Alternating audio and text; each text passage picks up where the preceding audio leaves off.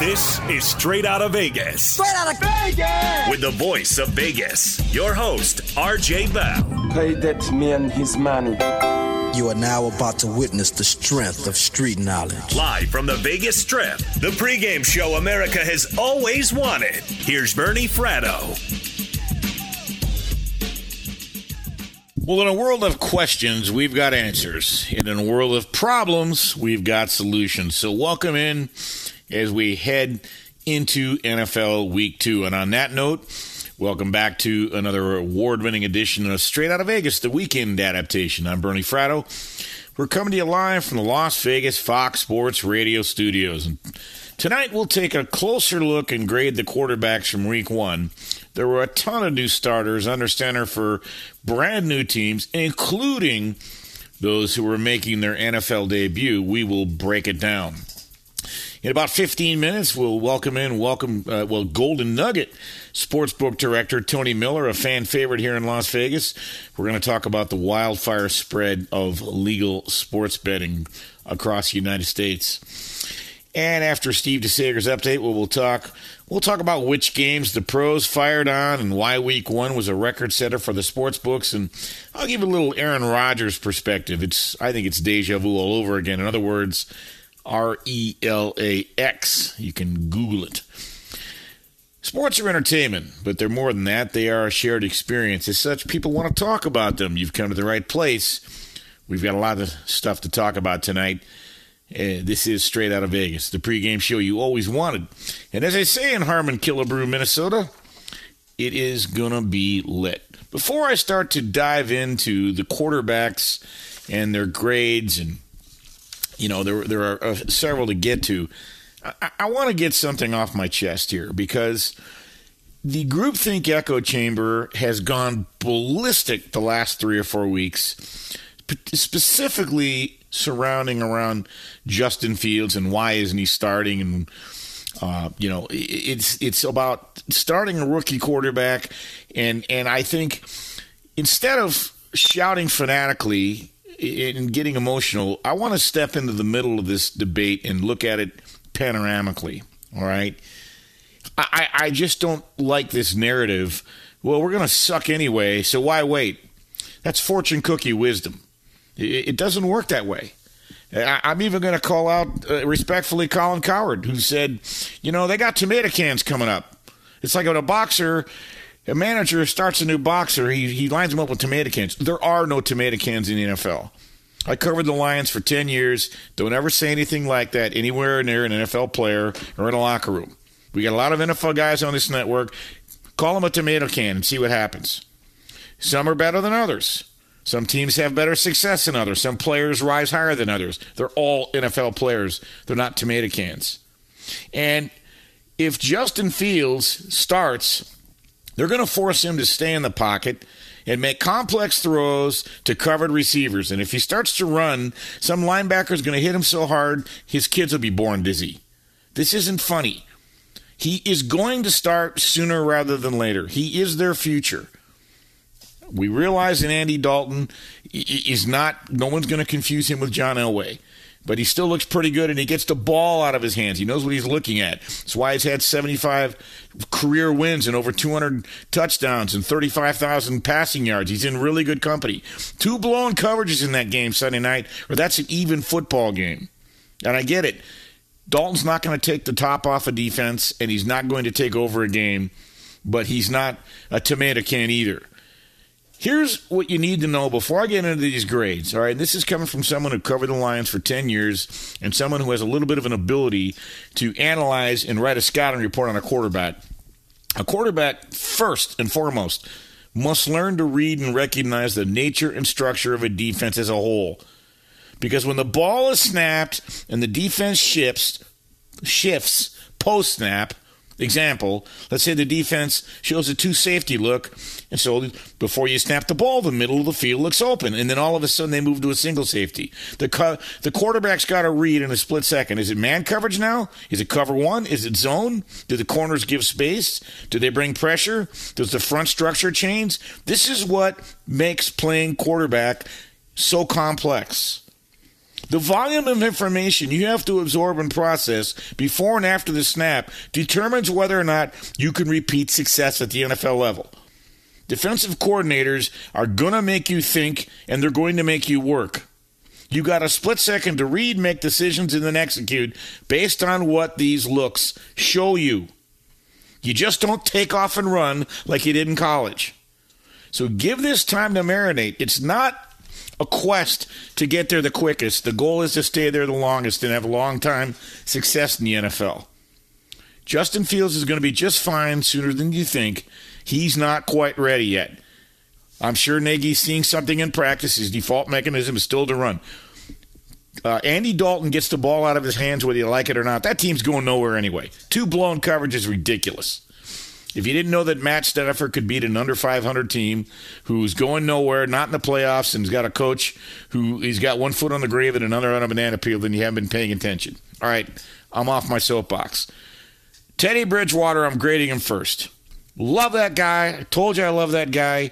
He's a winner. He did it in Minnesota. He did it in New Orleans. Now he opens up at home as a dog against Green Bay. He's now 22 and 4. Check that 23 and 4 against the spread on the road in his career. The guy's a leader. He's a winner. He's composed. He's a playmaker. You got to give the Saints a lot of credit because their interior line defensively and offensively did a superb job. But Teddy Bridgewater made plays when the game was close early. It was a home game for the Saints in Jacksonville. Green Bay strolls in.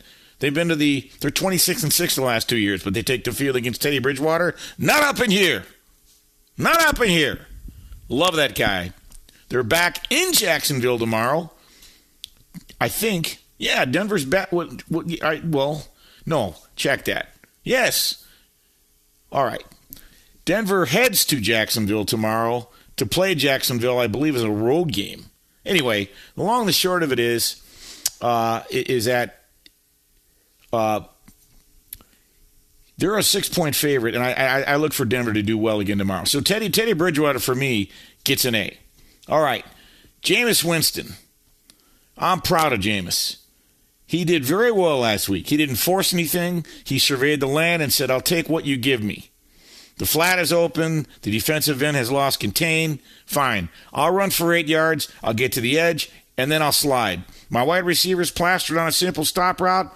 No problem. I'll throw it away and I'll live to fight another day. Smart with the ball. Jameis Winston was smart with the ball. And if he can continue that, they might have a pretty good season there in New Orleans. All right? Now, he's got to do it again, but Teddy, you know, look, uh, Jameis Winston threw for 5,000 yards once. He, that doesn't grow on trees. I, have bagged on him on the interceptions he's thrown over the years, and they're bad ones, but I saw a totally different Jameis Winston the other day. And, okay, he showed he can do it. Now go do it again. I'm going to give, I want to give Jameis an A. Trevor Lawrence, I'm going to give you a C. plus. Number one pick overall. You know, it's always a difficult situation. They went into Houston. He was a road favorite. I, I still don't believe that.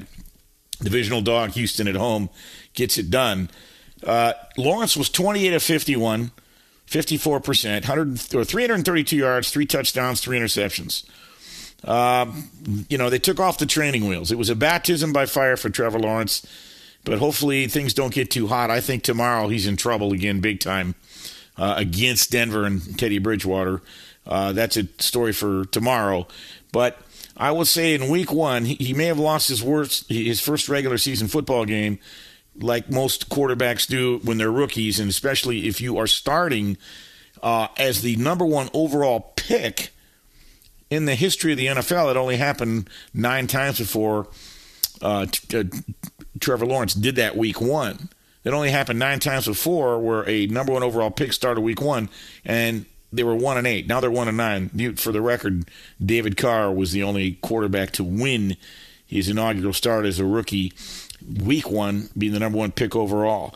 Now Trevor Lawrence got fooled into some you know typical rookie mistake stuff, and, and he's going to have to wade some rough waters. Jacksonville's going through a total rebuild, and I think you expect more of the same that you saw in Week One. The Jags defense is going to get gashed.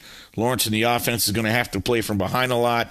He's going to be in key passing situations a lot. it's not going to get any easier for Trevor Lawrence. I give him a C plus, but look, give people time. I remember when John Elway broke in, Peyton Manning broke in. There were a lot of Troy Aikman, a lot of great quarterbacks broke in and struggled mightily. Mac Jones, I give him B plus A minus. He's doing exactly what I told you he would do going back to April. Now you see that he understands what it takes to navigate an NFL offense. I don't know why people say he's not athletic. He's not a sprinter. Okay, but what if I told you he had a faster 40 time in the combine than Patrick Mahomes, and he doesn't have a rocket arm like Trey Lance, who who has no off speed pitch, but he has a deep ball as well as I've seen anybody coming into the league. Matter of fact, his deep ball percentage in college last year was better than Trevor Lawrence. And you saw that deep ball he threw about 60 yards in the air that N'Keal Harry dropped in the preseason. This dude's got it going. He was 29 to 39, nothing, 74%, just like college. 281 yards, one touchdown, no interceptions. And he had kind of a confusing first passing attempt, but he settled down and showcased by far the best start of any of the rookies who made their debuts on Sunday. And he let it loose versus Miami. And he fared better than his Alabama counterpart on the other side, Tua. And I thought Tua played a decent game. But Mac Jones, and they lost, okay, but they didn't lose because of Mac Jones. There was a fumble, and I think you're going to see him get after it tomorrow, and you'll see a situation where, once again, uh, Mac Jones will show that he can get a, get the ball out of his hand in rhythm. You know, he hit his receivers in stride, on schedule. He makes the right decision, places the ball incredibly well. He's the type of guy that is born to play the position, even though he's not going to win the 100 meters in the Olympics. You don't need to do that in the NFL. You just need to understand how to prosecute an offense. Zach Wilson, he went through two preseason games playing against backups, and he impressed. The problem with that analysis, Wilson played, and that's worth about as much as, you know, uh, arcade tokens in a vending machine. It's not real money.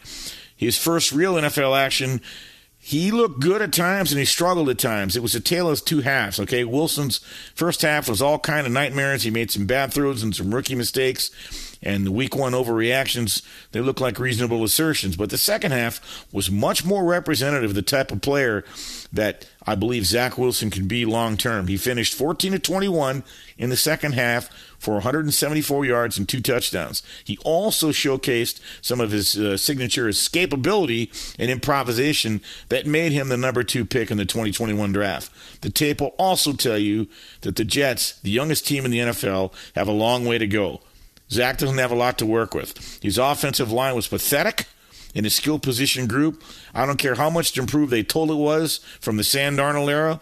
They're going to need some time to gel or they're going to need to train these guys something Still, game one of week one of year one, Zach Wilson era New York. There's there were enough glimmers of hope and bright lights to make you think that maybe not heading into week two against Belichick, but beyond, they may have found their quarterback. Give it time. I give Zach Wilson a C plus also, but it wasn't entirely his fault. And I think again there is a lot there to look at. Uh, and can lead you to believe that he is a guy that's going to belong in this league and has real potential for long term success. Throughout the show, I'm going to, you know, talk about some other quarterbacks as well. I will talk about Trey Lance. I will talk about Justin Fields a little bit more. You know, believe me, I will get to Matt Stafford. And, you know, when you compare how these guys did, I'm talking about the rookies, compared to guys like, you know, Sam Bradford and Cam Newton and Andrew Luck and Robert Griffin and Jameis Winston back when he really was a rookie and Sam Darnold. They're not that bad. This is a pretty good quarterback class. So let's give it time. I'm going to get to a lot of that a little bit later in the show. We're going to go all the way to 3 a.m. So we've got a lot to get to. But coming up, we bring in a fan favorite. He's the sportsbook director here at the Golden Nugget in Las Vegas, Mr. Tony Miller.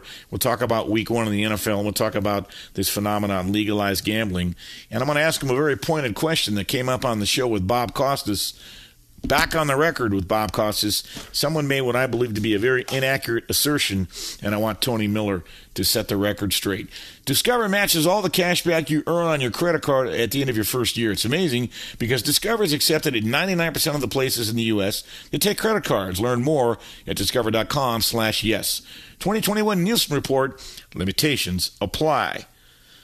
I'm Bernie Fratto coming to you live from the Las Vegas Fox Sports Radio studios. This is the pregame show you always wanted, so don't go away. You're listening to Straight Out of Vegas. Straight Out of Vegas!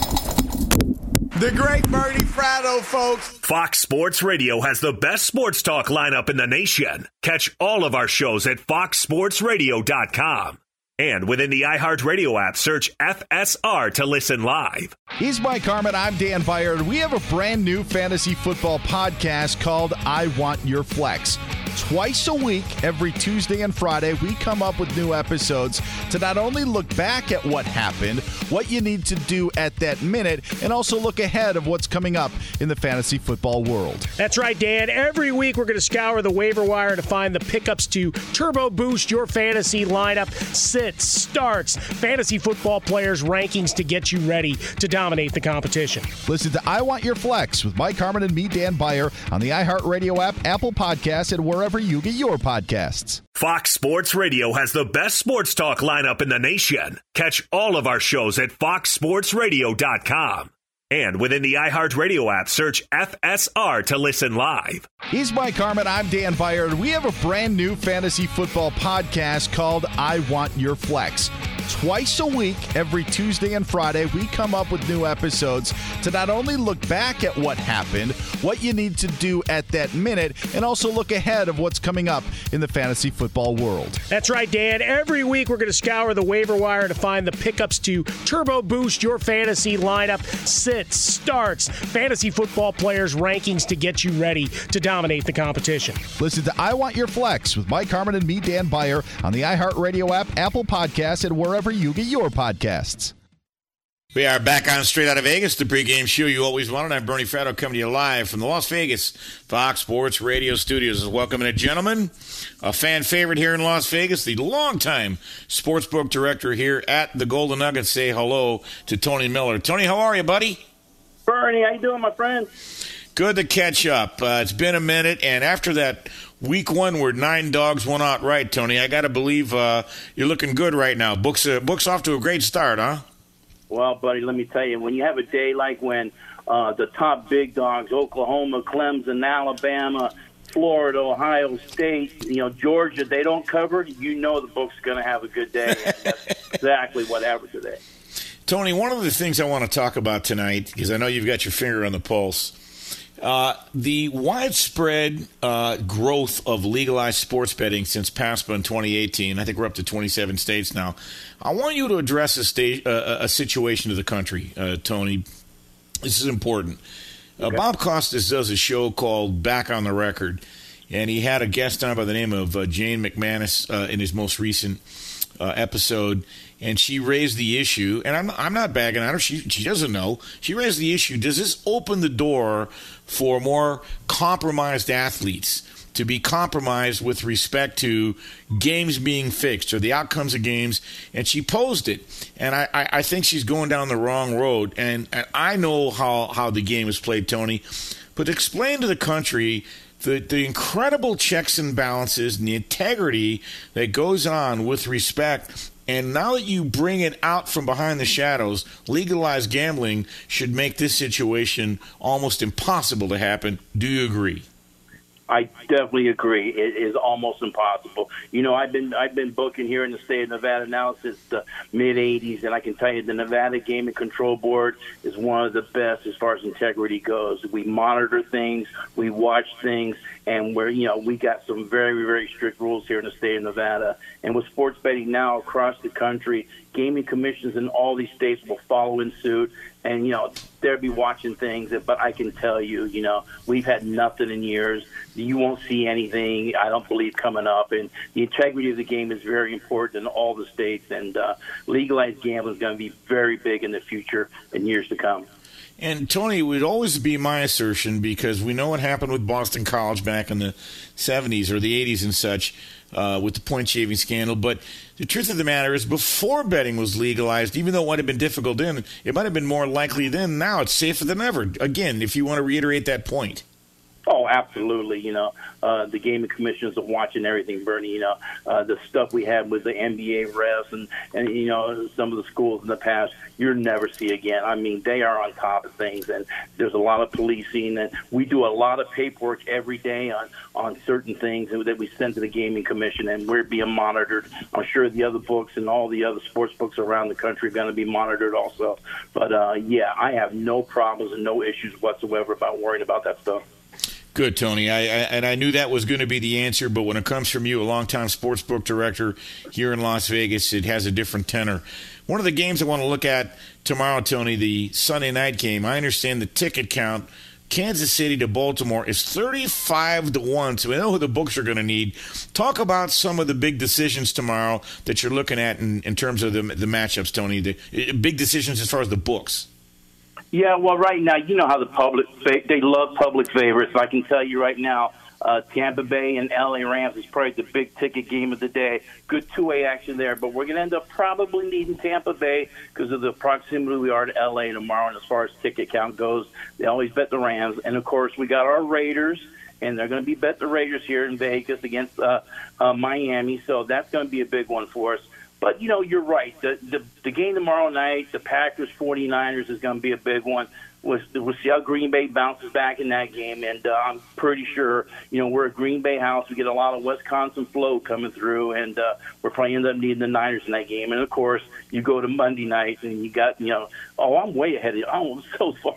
I'm looking at the following week. Excuse me, uh, the, the Chiefs Ravens tomorrow night. Excuse me. Yeah, yeah, yeah, Bernie, for sure we're going to need the Ravens in that game because that public loves the Chiefs. And they stay on them quite a bit. And America's team, Dallas Cowboys, they bet them with me. We're a Houston Houston House here at the Golden Nugget. We get a lot of people coming up from Texas. We're going to need the Chargers in those games. I can guarantee you the big one tomorrow night is definitely going to be we're going to need the Ravens on that uh, Sunday night game tomorrow night. Talking with Tony Miller, sportsbook director here at the Golden Nugget in Las Vegas. Tony, I've always called week two in the NFL overreaction Sunday because people saw week one, for instance, oh, the New York Giants, they suck. They're going to get killed by Washington. Game went right to the wire and he got another divisional dog cover. What do you think are some of the overreaction teams tomorrow that the public has perceived? Well, I can guarantee you, you know, uh, uh, the Green Bay game on Monday night. See right. how they played last week, and uh, you know Detroit did not look bad. They had a big comeback against the Niners the week before, and I think the Lions might get some play against the Packers because the public's really down on Aaron Rodgers right now. He's getting some heat, so you know that might be an overreaction game. They could bounce back and you know take the Lions to the woodshed. We'll see. That's a big game on Monday night for Green Bay. And one of the other ones is, you know, the Cincinnati Bengals. They become a little Cinderella team because of Joe Burrow, and he's getting a lot of support now with the Bengals. And we'll see how the Bears bounce back after that loss last week against the Rams. So we'll be looking at those games tomorrow, and of course the Raiders against the Steelers, and there'll be a lot of play on that game. We'll see how the Steelers hold up and come out two and. Tony, you talked about a lot of the college football favorites today, the big name marquee schools not covering. Uh, the pay, talk to the folks about how the public really loves to bet favorites. And the truth of the matter is, a lot of times you got to do a little bit more homework because what looks like a blowout on paper isn't always the case. You know, Bernie, a lot of people come to town and they love their parlays and they love their teasers. They love shooting BBs at the moon with these parlays and, the, and the six teamers, seven teamers, and eight teamers. And they love the favorites and they love the big name teams. I promise you, every week you're going to see in those parlays Bama, Oklahoma, Georgia, Clemson, Ohio State. And when some of those teams go down, especially if they lose straight up, because that kills money lines also and teasers we're going to make a lot of money because there's a lot of parlay action, a lot of teaser action that comes across the counter, not just straight bets. So, yeah, we do do good when the favorites go down. Tony, before I let you run, we're winding down a pretty exciting Major League Baseball season with multiple pennant races. Who are the teams the books are exposed with in terms of those who might sneak in if they were to win a World Series or get to the World Series? Might you know have caught your eye that would cost the books some money? Well, in my situation, you know, our our biggest need is going to be the Dodgers because we had them. Uh, you know, we knew they were a good team coming in, and we had them shaded pretty low all season. And when you see some of these outside teams, say Toronto, for example, should get in the wild card and make it to the World Series, we're going to be sweating out Toronto because you know they went they were some pretty good odds to start the season. But you know when you see teams like the Dodgers or or you know the the you know the Giants is another surprise team. If they come in, you know we're we're going to get hurt a little bit on them too as far as division winner goes, as far as pennant the World Series. But uh, we'll be rooting for probably some of the favorites like the like the Rays and the Dodgers. If you see the Brewers come in, or the Cardinals, or the Reds, or some of those teams, that's where we're going to get spanked a little bit because they had longer odds start the season. Tony, as always, greatly appreciate you making time on a Saturday night. I know how busy this time of year is for you, and I know how long these days are. Thanks so much, Tony. Buddy, I appreciate you. Thanks so much. You got it. That is Tony Miller, longtime sports book director of the Golden Nugget, and you heard it from the horse's mouth. It is safe. There are safeguards. There is integrity. There are checks and balances in place. Stop and think before you make a statement about the concern of games being fixed or athletes being bought. I understand, but you heard it from the horse's mouth. It's safe. Coming up, don't feel bad for Aaron Rodgers. He's in pretty good company, and we'll talk about what Tony just mentioned and why the NFL, had, why the underdogs prevailed to a record-setting point last week. But first, let's go to Steve DeSager with the latest. Top ranked Alabama was a 31 29 winner at 11th ranked Florida. Bama had led 21 3 after the first quarter on three touchdown passes from Bryce Young on the first three drives. Number three, Oklahoma edged Nebraska 23 16. Sixth ranked Clemson survived 14 8 over Georgia Tech. Number 10, Penn State was a Saturday night winner against Auburn 28 20 with three minutes left. Auburn on a fourth and goal at the two threw incomplete. And West Virginia held on to beat 15th ranked Virginia Tech 27 20. The New England Patriots elevated kicker Nick Folk to the active roster. The Texans elevated kicker Joey Slye. Colts tackle Eric Fisher is due to start against the Rams, coming back from a torn Achilles. To baseball, the Cardinals won their seventh in a row, edging the Padres 3 2 with three runs in the bottom of the eighth. The Giants and Dodgers each won. Philadelphia sent the Mets to a fifth straight loss. I'm Steve DeSager. All right, thanks so much, Steve. And you know, Aaron Rodgers, even uh, Tony just brought him up, and they keep showing that gosh darn press conference from last week. And he, I can't tell what he's morphed into. Whether it's Kurt Cobain, smells like Teen Spirit. One minute I look at him, I think he's George Carlin. Another minute he's Tom Cruise in The Last Samurai. Any way you look at it, it's not a good look. It's not. It's a grunge look. But what was even a worse look was last Sunday when Aaron Rodgers played an away game against New Orleans in Jacksonville, and as the reigning MVP, he not only didn't throw a single touchdown pass, he had multiple interceptions. Not a great way to start the season, and Green Bay got blown out on both sides of the line of scrimmage. I've learned a long time ago don't overreact to what you saw last week. I still think Green Bay is going to be okay. However, what's interesting is that Aaron Rodgers is actually in good company as it pertains to his week one performance. And here's what I mean by that. So I'll repeat myself. Opening week, reigning MVP, he didn't throw a single touchdown pass, and in fact, he threw multiple interceptions. That's been done four other times prior to last Sunday, all by Hall of Famers. Dan Marino did it in 1985, opening week against Houston. Reigning MVP, not a single touchdown pass, multiple interceptions. Joe Theismann did it just the year before that in 84 against the Miami Dolphins. Back in 1975, Kenny Stabler of the Raiders did it also against those same Dolphins. And way back in 1967, Bart Starr, Hall of Famer of the Green Bay Packers, did it against the Detroit Lions. And oh, yeah, oh, by the way, Green Bay went on to win the Super Bowl that year against the Raiders. R E L A X, as Rodgers would say.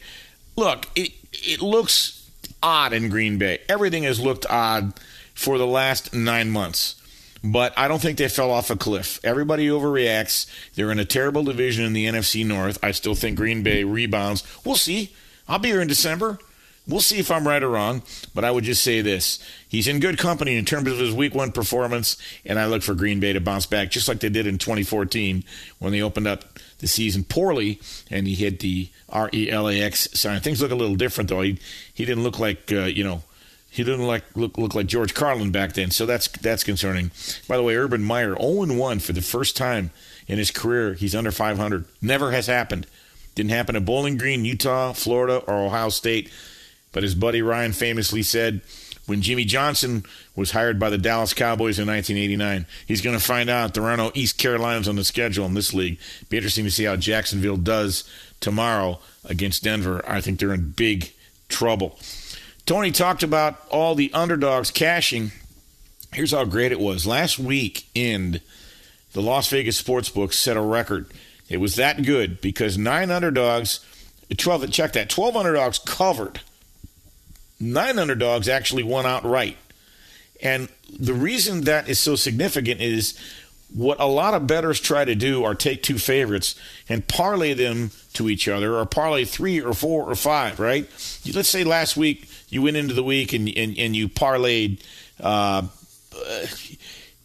let's say you bet against the Arizona Cardinals, right? Or Cincinnati or Houston or the Chargers or the Dolphins or the Saints Uh, or, or the Philadelphia Eagles. Every one of them won as point spread underdog Sunday. And if you teased or parlayed three or four of them, that killed every one of your bets the minute they went outright.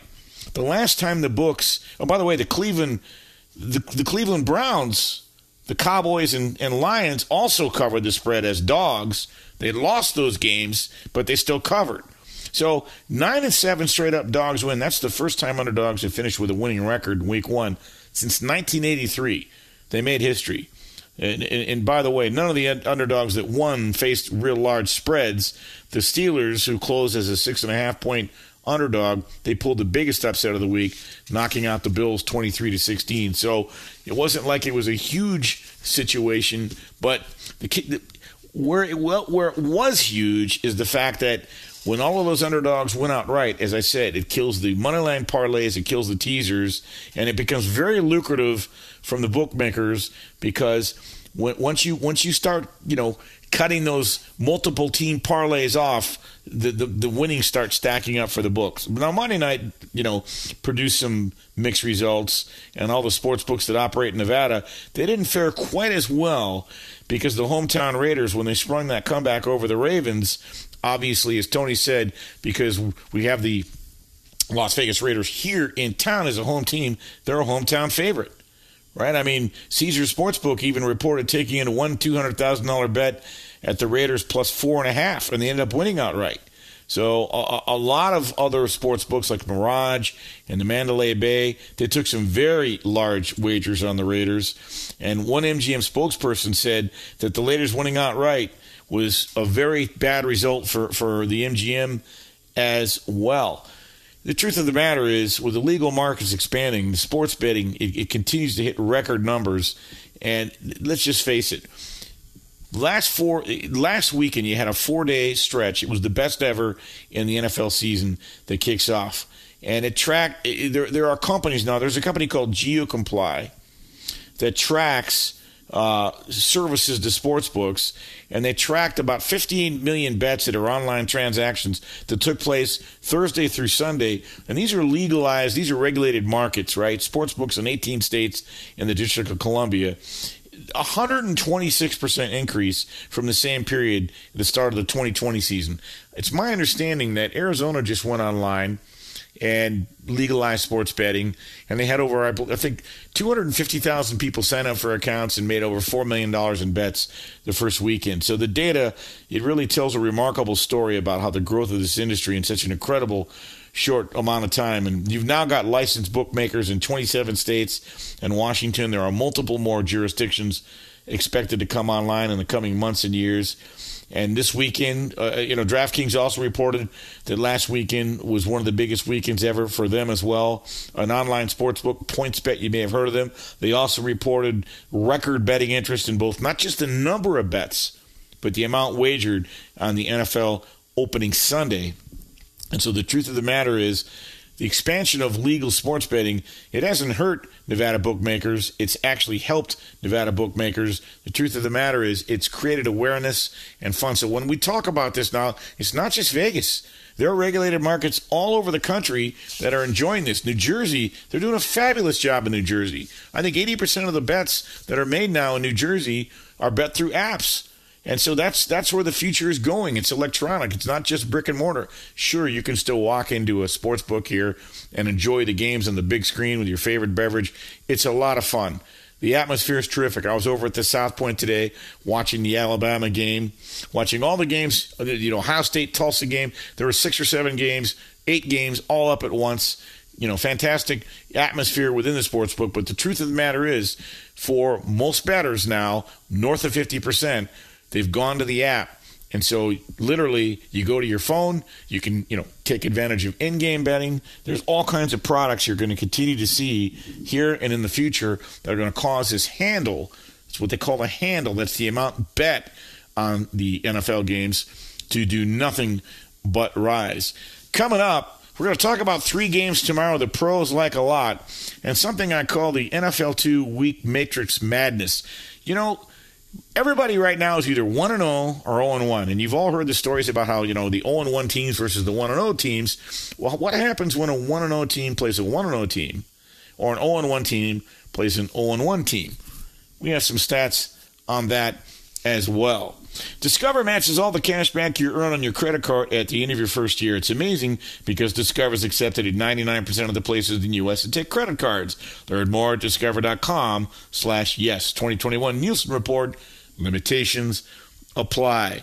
I'm Bernie Fratto coming to you live from the Las Vegas Fox Sports Radio studios. This is the pregame show you always wanted, so don't go away. You're listening to Straight Outta Vegas. Straight Outta Vegas! One of the best in the business, Bernie Fratto.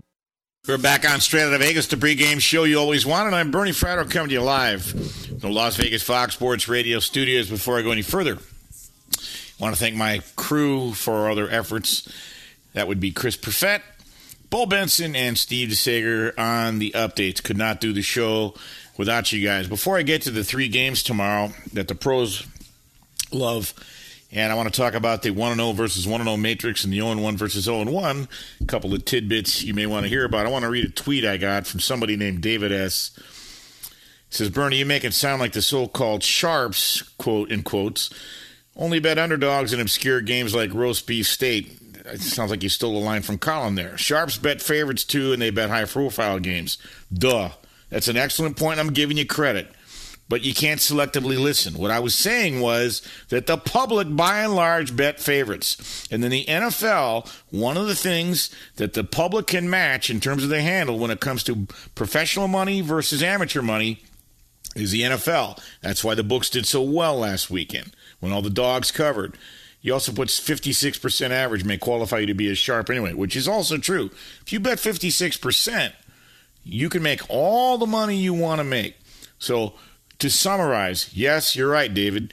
Sharps also bet favorites. You look to bet value based on the power ratings and based on where the numbers take you. And then there are situational spot plays also. So if I implied that the only people that bet favorites are the public, then uh, you can say I may maybe I misspoke. I don't think I misspoke. I think what I did was just make a blanket statement. But be that as it may, yes, set the record straight so you all know it's not just the public who bets favorites. Speaking of a couple of favorites, the pa- the Patriots are laying well, they're up to six now, but you could have got this at five earlier in the week. They're laying six against the Jets. And it's hard for me to believe the Jets can hang this number tomorrow. I don't think they can win this game. The hoodie will be in a very foul mood where he's likely to add to his 16 and 5 straight up and 13 and 8 against the spread career mark when the Pats go on the road in a divisional game after a loss. Uh, the the Patriots played pretty well last week, and they outgained Miami by almost 140 yards and it was a tough loss 17 16. Mac Jones had a great game, threw for 281 yards, uh, a, touchdown, no interceptions. That's the most by a Patriot uh, quarterback in his first career start, but it was all for naught because of a costly fumble. The Jets had major trouble blocking last week. They're going to have even bigger trouble tomorrow against this New England front seven. I think poor Zach uh, Wilson's going to be running for his life. The Pats are simply outmatched uh, the pros like there's there's a there's a favorite the pros are on. Here's an interesting game. Minnesota has been a hot dumpster fire. They're catching five against Arizona tomorrow. This is a classic situation where you've got a favorite week one who loses outright against a dog who won outright in week one. So Minnesota was a favorite week one against Cincinnati. They played well enough to win against turnovers, cost them the game. And Arizona looked very impressive, and they won outright as a dog. Mike Zimmer is actually 30 and 15 against the spread following a loss. Now, this is another situation where people overreact to what they saw last. I think Arizona could be a real good team. But week two, laying five, that doesn't mean they're going to cover and it doesn't mean they're going to beat Minnesota. It might be a field goal game. So you grab Minnesota and the points and you cash your ticket. Kyler Murray's five touchdown passes were the reason the Cardinals powered past Tennessee last week, and they were very impressive. And I think Chandler Jones looked like an absolute beast. He looked like he's on his way to a potential defensive player of the year. Five sacks in one game. It was easily the best game that Murray and head coach Cliff Kingsbury they've ever had in Arizona. So where do they go from here? I don't know, home, dinner, maybe a show. You bring in Mike Zimmer, who's pissed off. I get that Minnesota's a hot mess between the vaccination thing, between the injuries, between the culture there. Boy, I you know, I know their their their play-by-play guy Paul Allen thought they were going to be 12 and 5 whatever. Maybe they will. You've got to let this season play out. All I know is I'm talking about tomorrow, right? And all I think that Mike Zimmer can can think about, they were moving into field goal territory in overtime when Dalvin Cook, who who did not have a good week last week, 61 yards on 20 carries, fumbled and turned the ball over to the Bengals, who proceeded to go down the field and kick the game-winning field goal. Once again, the Vikes outgained the Bengals in the loss, and they need to do a better job of securing the ball tomorrow. But Minnesota, I just told you, 30 and 15 against the spread, coming off a loss. Denver Boy, Teddy Bridgewater, again, the gift that keeps on giving. He guided the Broncos to a 27 13 win last week. Bridgewater is now 37 and 14 against the number in his career as a starter in the NFL, including an incredible 22 and 3 uh, record against the spread on the road. They go to Jacksonville tomorrow. Denver does, and now the line's up to six. It opened up at two and a half. I would never, ever, ever suggest chasing a line, chasing steam. But I, honest to God, think you probably could lay up to seven in this game. Jacksonville's in big trouble. Def- Denver has an excellent defense. Vic Fangio ain't playing around. I think they're a playoff team. I love Teddy Bridgewater. He's fabulous, and I think that Denver rolls tomorrow. Kansas City, this Kansas City Baltimore game, I'm not going to touch it. I'm not on the game, but the ticket count 35 to 1 in favor of Kansas City. So you know who the books are going to need. Baltimore, a home dog. I think they've only been a home dog three times in John Harbaugh's career. By the way, road favorite Matt Stafford. He's a road favorite tomorrow in Indianapolis, and they're banged up on defense. Matt Stafford only 10 and 15 as a road favorite in his career. All right, here's what I was telling you before the. Uh, you know, here's the bottom line it, you, have got a 1 0 team versus a 1 0 team, and one of them is a home dog tomorrow, and the Eagles. You know, our home dog against the Niners. In that situation, those home dogs are 22 and 8. I thought the Eagles looked pretty good week one. You might want to take a flyer on them tomorrow. Can't say I'm on the game, but that's the side. Some sharp people I respect. All right, coming up, we're going to talk about overreaction in the NFL week two. I'm Bernie Fratto. Keep it locked right here. This is Fox Sports Radio, Fox Sports Sunday. Straight Outta Vegas!